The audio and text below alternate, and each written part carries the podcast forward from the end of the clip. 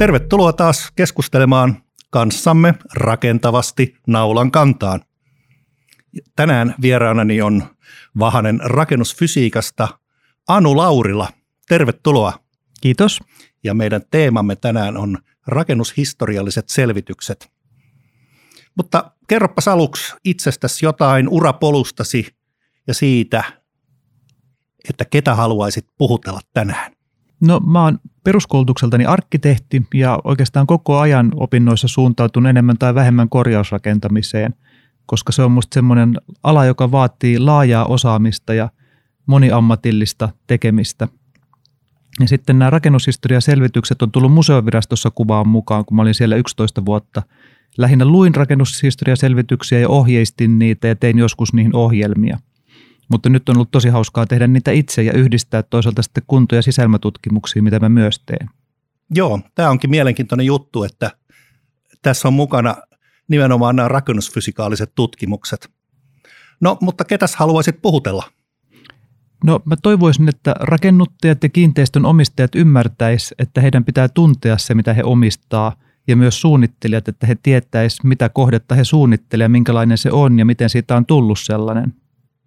Ja tietenkin, kun puhutaan rakennushistoriallisesta selvityksestä, niin sehän liittyy aivan erityisesti ja nimenomaan korjausrakentamiseen. Ja ennen kuin taloa ruvetaan korjaamaan, niin totta kai sitä pitää tutkia, mitä se on sisälleen syönyt. Miten tämä rakennushistoriallinen selvitys sijoittuu tässä kentässä? No mä näkisin, että rakennushistoriallinen selvitys on tämmöinen perusta kaikelle korjaussuunnittelulle. Se on se tapa tutustua rakennukseen ja siihen, että minkälainen se on. Ja niin kuin rakennushistoriasta selvityksestä sanotaan, että se kertoo, miten rakennuksesta on tullut sellainen kuin se tänä päivänä on, että sinne lähdetään tästä päivästä taaksepäin, eikä takapäin tähän päivään, niin kuin joskus ajatellaan. Joo, aivan oikein. Eli siis siinä selviää koko sen talon, sen astinen elinkaari, eikä pelkästään se syntyvaihe. Niin, se on tarkoitus, että siinä käydään askel askeleelta taaksepäin asioita ei välttämättä niin, että lähdetään sieltä alkuperäisestä rakentamaan sitä rakennusta tähän päivään, vaan päinvastoin, että tästä päivästä lähdetään katsomaan taaksepäin, että mistä mikäkin piirre tai ominaisuus tai asia on siihen tullut ja miksi. Joo, joo, aivan. No se onkin mielenkiintoista. No sitten jos ajatellaan vielä tämän tärkeyttä, eli mitä varten tämä erityisesti tehdään? No se tehdään siksi, että tiedetään, mitä ollaan tekemässä, kun korjataan. Korjaamisen pitää aina perustua tietoon, ei arvaamiseen. Ja rakennushistoriaselvitys muodostaa perustan, missä ymmärretään, että mikä se rakennus on, miksi se on sellainen kuin se on, minkälaisia vaiheita se on käynyt läpi. Joskus käyttötarkoitukset on olennaisia, että ymmärretään, että mitä siellä saattaa olla. Se on tutustuminen rakennukseen Joo, eräällä tavalla. Kyllä. Ja milloin tämä kannattaa tehdä? Mä näkisin, että se kannattaa tehdä ennen hankesuunnittelua. Siis aivan ensimmäisenä? Aivan ensimmäisenä, koska siitä on niin paljon hyötyä kaikissa vaiheissa korjaussuunnittelua ja hankesuunnittelua ja kaikille oikeastaan osapuolille korjaushankkeessa, jos he osaa sitä käyttää ja ymmärtää lukea. Kuinka usein näin ihanteelliseen tilanteeseen päästään? Aina silloin tällöin, kun Ei. mä oon itse nyt siellä ikään kuin ravintoketjun ala, alkupäässä – missä tehdään nämä kuntotutkimukset, jotka on yksi näistä perustoista, niin joskus meillä on jo käytettävissä rakennushistoriaselvitys. Ja siitä saa hyvin paljon apuja näihin kuntotutkimuksiin ja haittainetutkimuksiin myös. Joo, joo. Eli siis toisin sanoen kuntotutkimuksissa ja haittainetutkimuksissakin niin voidaan paremmin keskittyä olennaiseen, kun se rakennuksen historia tiedetään. Kyllä, koska parhaimmilla rakennushistoriaselvityksissä on käsitelty myös rakenteita ja niiden muutoksia, ja sitä kautta saadaan selville, että minkälaisia rakenteita siellä mahdollisesti on, minkälaisia muutoksia niihin on tehty, onko joku muutos muuttanut sitten rakennusfysikaalista toimintaa esimerkiksi. Tai sitten taas käyttötarkoitukset saattaa olla tuonut haitta-aineita rakennuksiin. Aivan. Vaikka niitä olisi myös ollut rakennusmateriaaleissa, mutta joskus tosiaan käyttö on sellainen, joka vaikka jossain korjaushalleissa sinne tulee erilaisia öljyjä – ja muita, Kyllä. mitä käyttö tuo. Joo, joo, aivan oikein. No tuossa mainitsit, että 11 vuoden ajan museovirastossa niin pääsit lukemaan rakennushistoriallisia selvityksiä ja sitä kautta tutustumaan niin, niin kuinka monenlaisia ne ovat olleet? No niitä on hyvin monenlaisia ja musta se on oikeastaan rikkaus just, että aina pitää miettiä, että mitä varten rakennushistoriaselvitystä tehdään. niin voi tehdä suppean, voi tehdä laajan, voi tehdä hyvin johonkin tiettyyn rakennusosaan vaikka kohdennetun tai sitten hyvinkin laaja-alaisen isosta alueesta. Ja sitten se tietysti riippuu siitä, että minkälaista materiaalia on lähdemateriaalina, kuinka laajan siitä pystyy tekemään, kuinka syvälle pääsee erilaisiin kysymyksiin ja asioihin. Ja sitä hyvin harvoin tietää silloin, kun rakennushistoriasta selvitystä alkaa tehdä, että mitä kaikkea vastaan tulee. Ja onko materiaalissa runsauden pula vai sitten pitääkö sitä etsiä kiviä ja kantojen alta ja silti ei löydy oikein mitään. Niin, niin, aivan oikein. Ja nyt kun sä oot itsekin tehnyt niitä, niin sulle ehkä on syntynyt käsitys siitä, että mitä se minimissään ehkä on joku vanha arvokas vahtikoiran koppi, niin, niin kuinka kauan kestää ennen kuin saat tästä aikaa rakennushistoriallisen selvityksen? No aikaa voi käyttää vaikka kuinka paljon, mutta no ehkä niin. sanotaan, että minimissään semmoinen noin kuukausi olisi hyvä. Ehkä ka- kaksi viikkoa, jos on hyvin pieni kohde, hyvin suppea ja rajalliset aineistot, niin siinä sen voi saada kasaan, mutta kuukausi olisi semmoinen niin kuin realistinen, että siinä ehtii jo käydä rakennuksessa ja käydä arkistoissa, etsiä erilaista tietoa ja sitten sulattaa sitä myös ja yhdistellä erilaisia asioita. Joo, joo, aivan oikein. Ja no sitten jos ajatellaan toisesta päästä joku vanha, laaja arvokohde, niin riittääkö vuosi?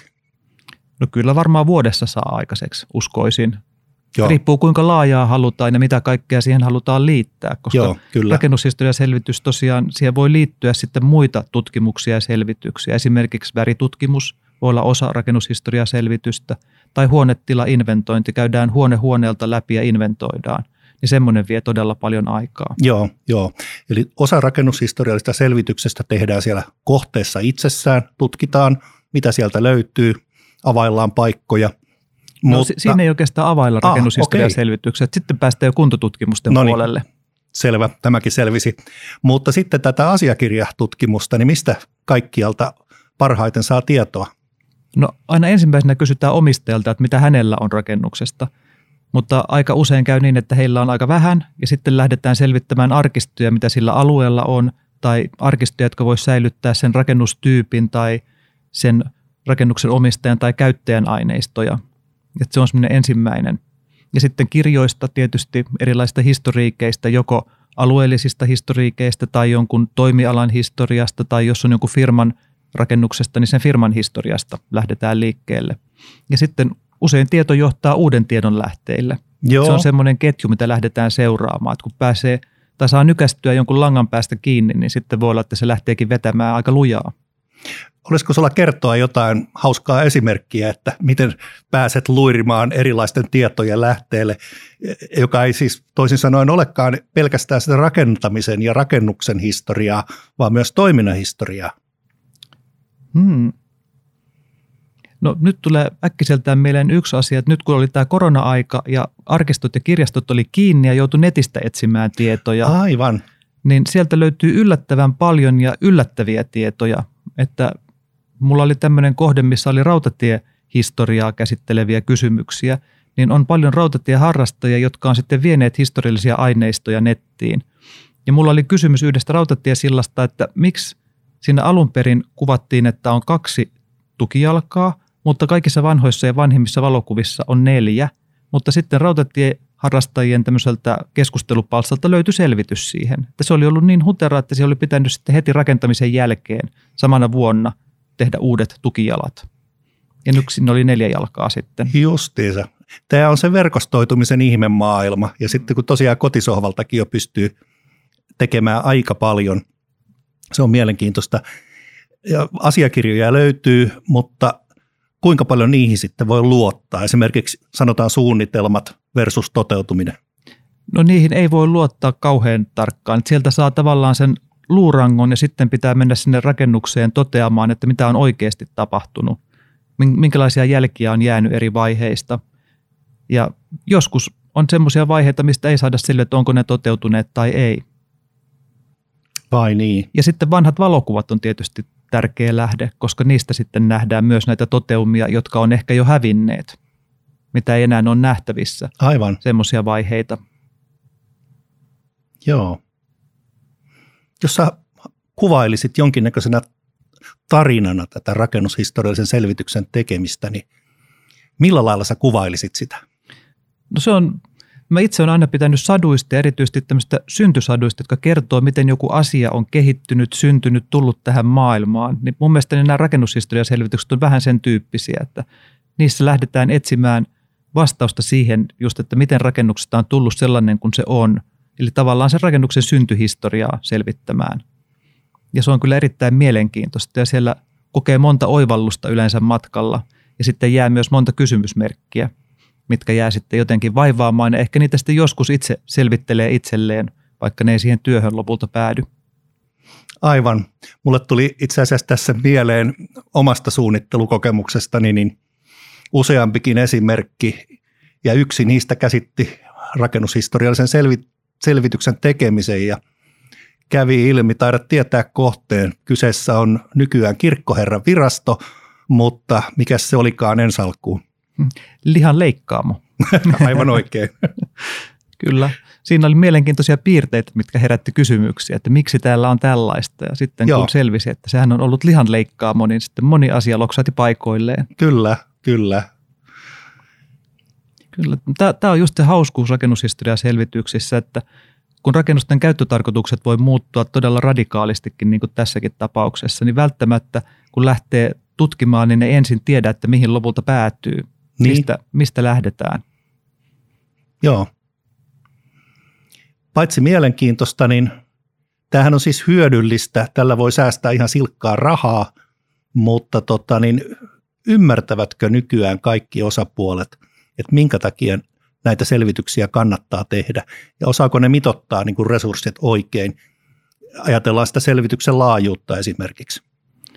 No musta tuntuu, että sitä vähän liian usein pidetään semmoisena suojeluviranomaisten pakkovaatimuksena, että se pitää ikään kuin suorittaa pois ja sitten saadaan tehdä mitä halutaan. Että ei ymmärretä, että kuinka tärkeä asiakirja tai tietolähde se on ihan kaikkiin vaiheisiin korjaushankkeessa.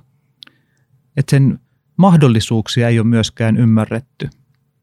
Ja sitten sen takia ehkä rakennushistoriaselvitykset joskus tehdään vähän kevyesti, että siinä käydään vaan rakennuksen ulkonäön muuttumisen historiaa läpi kevyesti. Kun voisi käydä hyvinkin syvällisesti myös taustoja, että miksi on muutokset tehty ja mitä se on vaikuttanut rakenteisiin, rakennuksen käyttöön, käytettävyyteen ja tämmöisiin asioihin. Joo, kyllä. Jos ajatellaan korjausrakentamista ja sitä, että esimerkiksi meidän kansallisvarallisuudesta, niin olisiko 84 prosenttia niin rakennuskantaa rakennettua ympäristöä. Niin tässä ollaan hirveän suurten asioiden äärellä. Ja sitten toinen asia, tietenkin tämä aikamittakaava, jota tässä useassa otteessa jo sanottiinkin ja puhuttiin, niin, eli toisin sanoen paikan henki, genius, logi, miten se on syntynyt. Niin, niin mä näen tämän satutarinan siellä hyvin keskeisessä roolissa – Olisiko sulla jotain muuta mielenkiintoista satua kerrottavana kokemuksena, mielenkiintoisena kokemuksena, hyvänä esimerkkinä? No yksi kohde, missä ei tehty kyllä rakennushistoriaselvitystä, mutta jos olisi tehty, niin olisi ehkä saatu vastaus ajoissa tämmöiseen kysymykseen, että haluttiin tehdä ovi kahden salin välille. Ja sitä sitten mietittiin, kun oli suojelukohteesta kysymys, että sopiiko tämä ja onnistuuko tämä, mutta sitten löydettiin yksi vanha piirustus, missä todettiin, että siinähän on ollut ovi – ja sitten sovittiin, että se saa, sen saa siihen tehdä. Tämä oli siis museoviraston niin, aikaan. Niin. Ja sitten kun lähdettiin tekemään ovea, niin sieltähän se ovi löytyi. Se oli vaan pin, pinnotusten tai näiden pintamateriaalien alle ja sinne oli jopa jätetty kaikki helat roikkumaan ovilevystä. Vai sillä lailla, se oli kyllä onnekasta. Jo, joskus nämä rakennushistoriaselvitykset saattaa myös tuoda just vastauksia tämmöisiin suunnittelukysymyksiin ja ongelmiin, että kun tutustutaan rakennukseen, niin huomataan, että siellä onkin ollut semmoisia tiloja tai semmoisia käyntejä – tai toimintoja, mitä nyt halutaan sinne. Että vastaukset löytyy sieltä menneisyydestä. Joo, mulle tuli tästä mieleen itse asiassa toinenkin tämmöinen onnenkantamoinen, eli yllätys, joka oltaisiin voitu välttää, mutta sitten se hupi olisi tietysti jäänyt saamatta. Eli toisin sanoen, kun 80-luvulla edellisen kerran saneerattiin tätä Kiseleffin taloa Helsingissä, basaarirakennusta, entistä stokkaa – niin kuinka ollakaan sieltä löytyi umpeen muurattu hieno vanha hissi, josta kukaan ei ollut tiennyt yhtään mitään. Ja tänä päivänä se on siellä käytössä. Mm. No nämä on semmoisia onnellisia sattumuksia, mutta tuleeko sinulle mieleen jotain semmoisia vastaesimerkkejä, jossa esimerkiksi tämän rakennushistoriallisen selvityksen puuttuminen niin on aiheuttanut että on tehty jotain turhaa, vääriä asioita, on tapahtunut jotain kallista mokaa? No aika usein ne tehdään vähän liian myöhään ja on tehty jo ne suurimmat päätökset, että mihin jotain rakennusta vaikka käytetään, mihin käyttötarkoitukseen.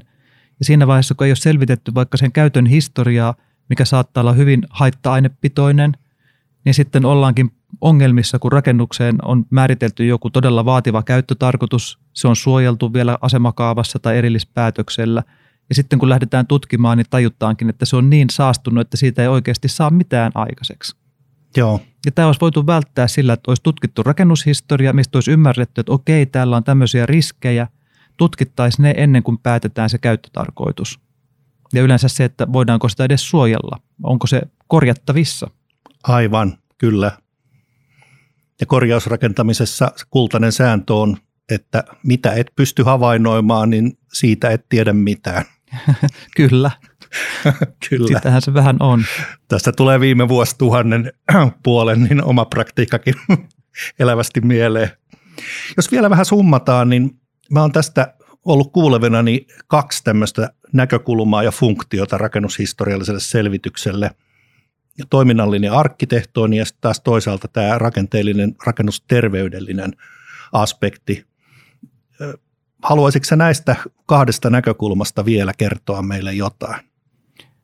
No mä näkisin itse todella hedelmällisenä tämän, että pystyisi yhdistämään tämän rakennushistoriaselvityksen näihin kunto- ja sisäilmatutkimuksiin, koska mä uskon, että niillä olisi paljon annettavaa toisilleen.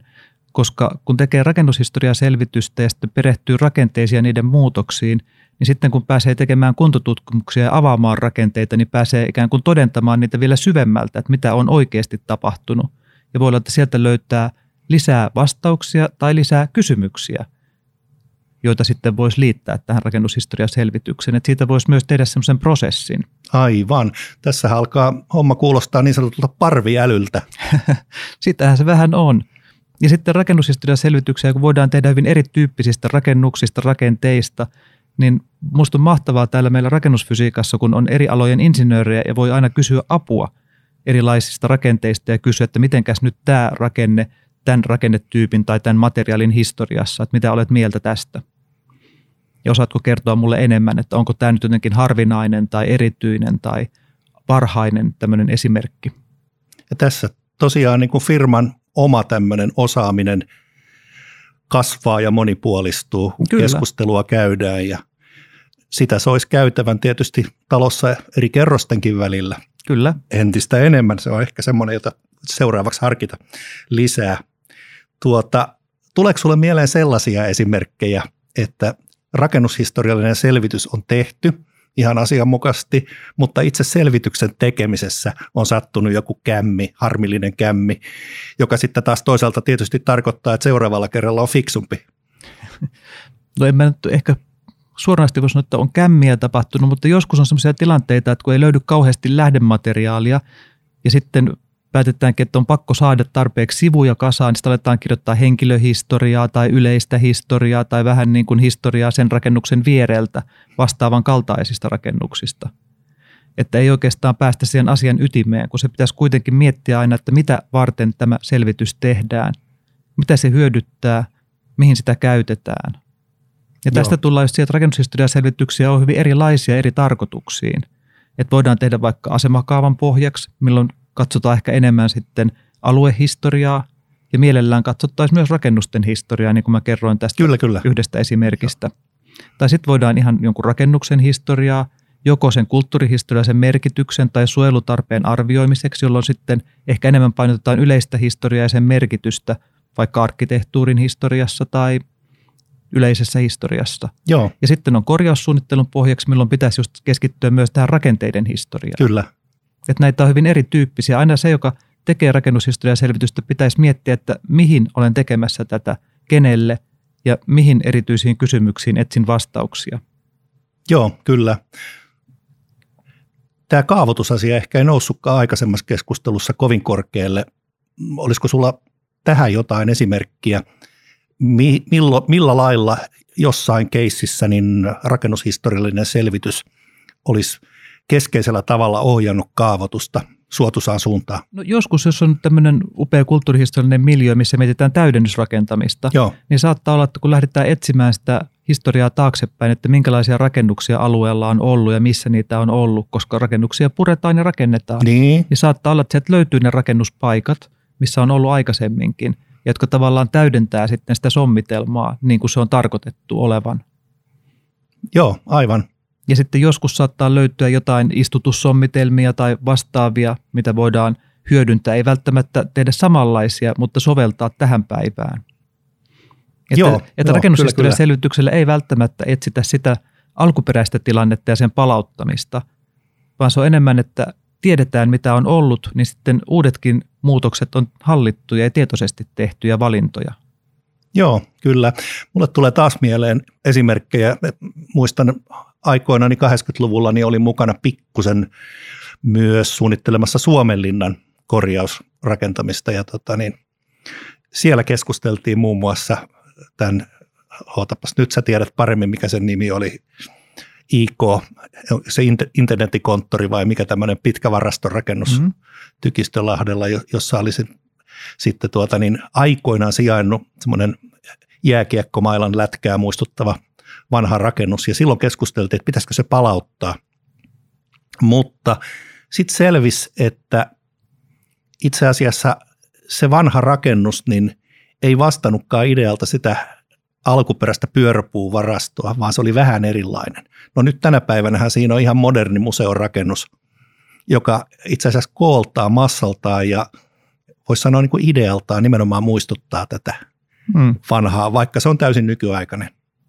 Joo, Selvä juttu. Mä itse asiassa tuossa jo aikaisemmin kysyin, että ymmärtävätkö suunnittelijat ja omistajat, rakennusten omistajat selvityksen arvon. Jos vielä ajatellaan tätä yleistä ymmärrystä, niin eh, ymmärretäänkö se selvityksien arvo yleisesti laajemmassakin mittakaavassa ja sitten minkälainen fiilis sulla on, että onko tämä ymmärtämys lisääntynyt vuosien varrella ja onko tullut olennaista muutosta siihen? No musta tuntuu, että koko ajan ymmärretään paremmin ja paremmin sen merkitys ja sitä osataan myös vaatia ja pyytää.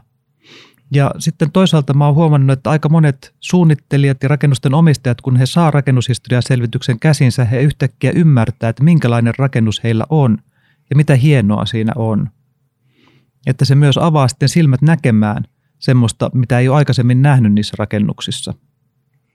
Aivan. Ja voiko ajatella myös niin, että se ehkä herättää ajatuksia, että eipäs tehdäkään mitään turhaa, tehdään vaan just se, mikä on. No se, tarpeellista. se olisi oikeastaan niin kuin se tavoite siinä myös, Joo. että, että sä et tee mitään turhaa rakennukseen, jossa asiat on tavallaan kunnossa. Että ei muuteta rakennusta väkivaltaisesti vastoin sitä, mitä se oikeasti on. Että rakennushistoriaselityksellä etsitään myös sitä rakennuksen omaa luonnetta. Joo, joo, kyllä. Ja mä näkisin, että se on yksi semmoinen ongelma suojelukohteessa, missä näitä rakennushistoriaselityksiä erityisesti tehdään, että kun suojelumääräykset on tietyllä tavalla poissulkevia, jos ne kohdentuu johonkin tiettyyn osaan rakennusta, niin sitten katsotaan, että ne, mitä ei ole mainittu suojelumääräyksessä, niissä saa tehdä mitä vaan. Niinpä tietysti. Niin sitten voi olla, että me saadaan lopulta sellainen rakennus, missä on hienosti entisöityjä, restauroituja, konservoituja tiloja, ja sitten on niitä tiloja, missä on oikeasti irroteltu. Ja sitten se rakennus ei enää ole kokonaisuus. Aivan. Joo, Mutta että jos on tämmöinen rakennushistoriaselvitys pohjalla, niin usein se auttaa sitten pitämään sen kokonaisuuden hallinnassa, vaikka sinne tehtäisiin jotain uuttakin. Mutta se tehdään ikään kuin siihen rakennukseen sovittain ja kyllä. sen ideoista ja ominaispiirteistä lähtien. Jolloin rakennuksen luonne säilyy ehjänä. Niin, ja rakennus on kokonaisuus Joo, edelleen. kyllä edelleen kokonaisuus nimenomaan. Joo, tuossa aikaisemmin tuli mainitukseen, että nykyään niin verkosta löytyy paljon tietoa. Ja ajatellaan vielä tätä digiaikaa, niin mitä muita tällaisia moderneja digityökaluja näkisit niin voitavan käyttää ja, tai entistä enemmän hyödyntää selvitysten tekemisessä? Mä luulen, että siinä on niin kuin rajato, rajattomat mahdollisuudet. Mä itse olen vähän vanha tähän digiaikaan, mutta onneksi on näitä nuoria, jotka aina sitten ehdottelee kaikenlaista ja Sitä innostuu. just näin. Kyllä, mutta varmasti voisi vaikka mallintaa erilaisia vaiheita, mitä rakennuksessa on ollut, tehdä niistä erilaisia 3D-malleja tai manipuloida Kyllä. Valokuvia, tehdä niihin tämmöisiä ikään kuin kuvituksia siitä, että mitä selvityksessä on saatu selville, koska kuvat kertoo enemmän kuin tämmöinen sanallinen selostus. Kyllä, kyllä. Pystyy tekemään sen vähän niin kuin sarjakuvan. Aivan oikein. Ja sitten todella, niin jos sen pystyy havainnollistamaan ja viemään suorastaan tunnetasolle, niin, niin se aina imeytyy paremmin, se viesti. Kyllä. Mulle tuli myös mieleen että huonetilan keilaaminen Mm, kyllä. ja sitä kautta sitten esimerkiksi sisävärimaailman muuttaminen, kokeilu ja sitten tämä kaikki niin isketään virtuaalimaailmaa ja lasit päällä, niin katsotaan, että aa, tämmöinen tämä huone todennäköisesti oli silloin tämmöinen fiilis, tämmöinen näkymä. Kyllä. Näitä on tehty jonkun verran rakennushistorian selvityksissä, että jos on Okei. yhdistetty väritutkimusta, ei nyt ehkä ihan tuommoista, että mennään lasit päällä huoneeseen, mutta että on tehty tämmöisiä niin kuin 3D-kuvia huoneesta Joo, niillä värityksillä, niillä piirteillä, mitä on löydetty rakennushistorian selvityksen yhteydessä. Ja sillä tavalla niin kuin saadaan sitä historiaa elävämmäksi. joo, kuulostaa mielenkiintoiselta ja mitä sun mielestä seuraavaksi?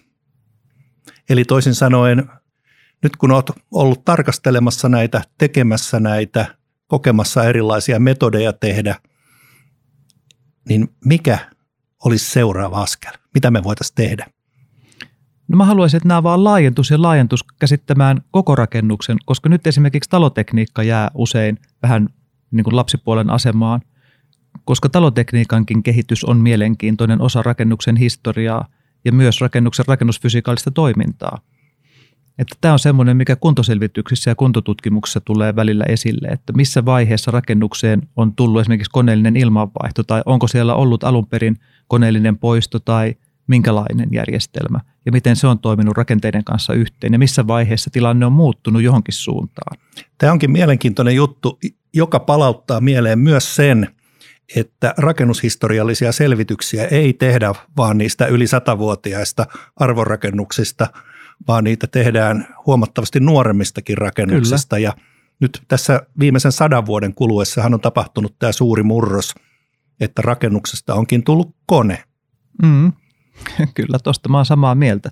Se alkaa olla vähän niin kuin kuore talotekniikalle. Kyllä, Just näin. Tuota, mikä on tuorein kohde, josta olet ollut tekemässä rakennushistoriallista selvitystä? No ne 60-luvun kohde, mutta nyt olen juuri antanut tarjouksen 80-luvun kohteesta. Okei, no niin. Että katsotaan, Joo, pääseekö niin uuteen. joo. Se on ihan mielenkiintoista, koska siinä on ehkä vähän erilaiset näkökulmat myös sitten, mitä pitää ottaa ja mitä pitää ottaa huomioon ja mitä pitää selvittää. Ja se alkaa olla niin lähellä itseä, että sitten pitää yrittää pistää omat mielihalut ja omat maut ja ajatukset ta- taka-alalle ja pyrkiä semmoiseen objektiivisuuteen. Että vaikka itse ei pitäisi rakennuksesta, niin näkee sen arvot. Joo, aivan oikein. Eli se tieteilijän asenne mm. ei niin, että uskoo tai, tai tykkää, vaan haluaa tietää. Kyllä, siis se on tämän tarkoitus, että olisi mahdollisimman objektiivinen. Ja joskus sitten joutuu esittämään jotain olettamuksia tai epäilyksiä tai tulkintoja, mutta se pitäisi aina sitten esittää siinä raportissa mahdollisimman selkeästi, jotta käy ilmi, että mikä on faktaa ja mikä on sitten tutkijan omaa ajatusta tai oletusta tai epäilystä. Joo, aivan. Hei, mun on pakko kertoa vielä tuosta talotekniikasta, kun mainitsit, niin lapsuudessani leikin Säätytalon puistossa Helsingissä ja siellä oli yksi tosi kiva kiipeilykohde, jonne tietenkään ei ollut saanut kiivetä, nimittäin Säätytalon puiston suihkulähde. Mm, se on hieno. Se on todella hieno ja vasta sitten aikuisena arkkitehtina niin mulle selvisi, että mikä se muuten oikeasti on. Sä varmaan tiedät, mikä se on. Mm, tiedän. Saat sanoa. No se on tämän ilmanvaihtojärjestelmän ilmanottolaitos. Naulan kantaa. Kyllä. Kiitoksia Anu Laurila. Kiitos.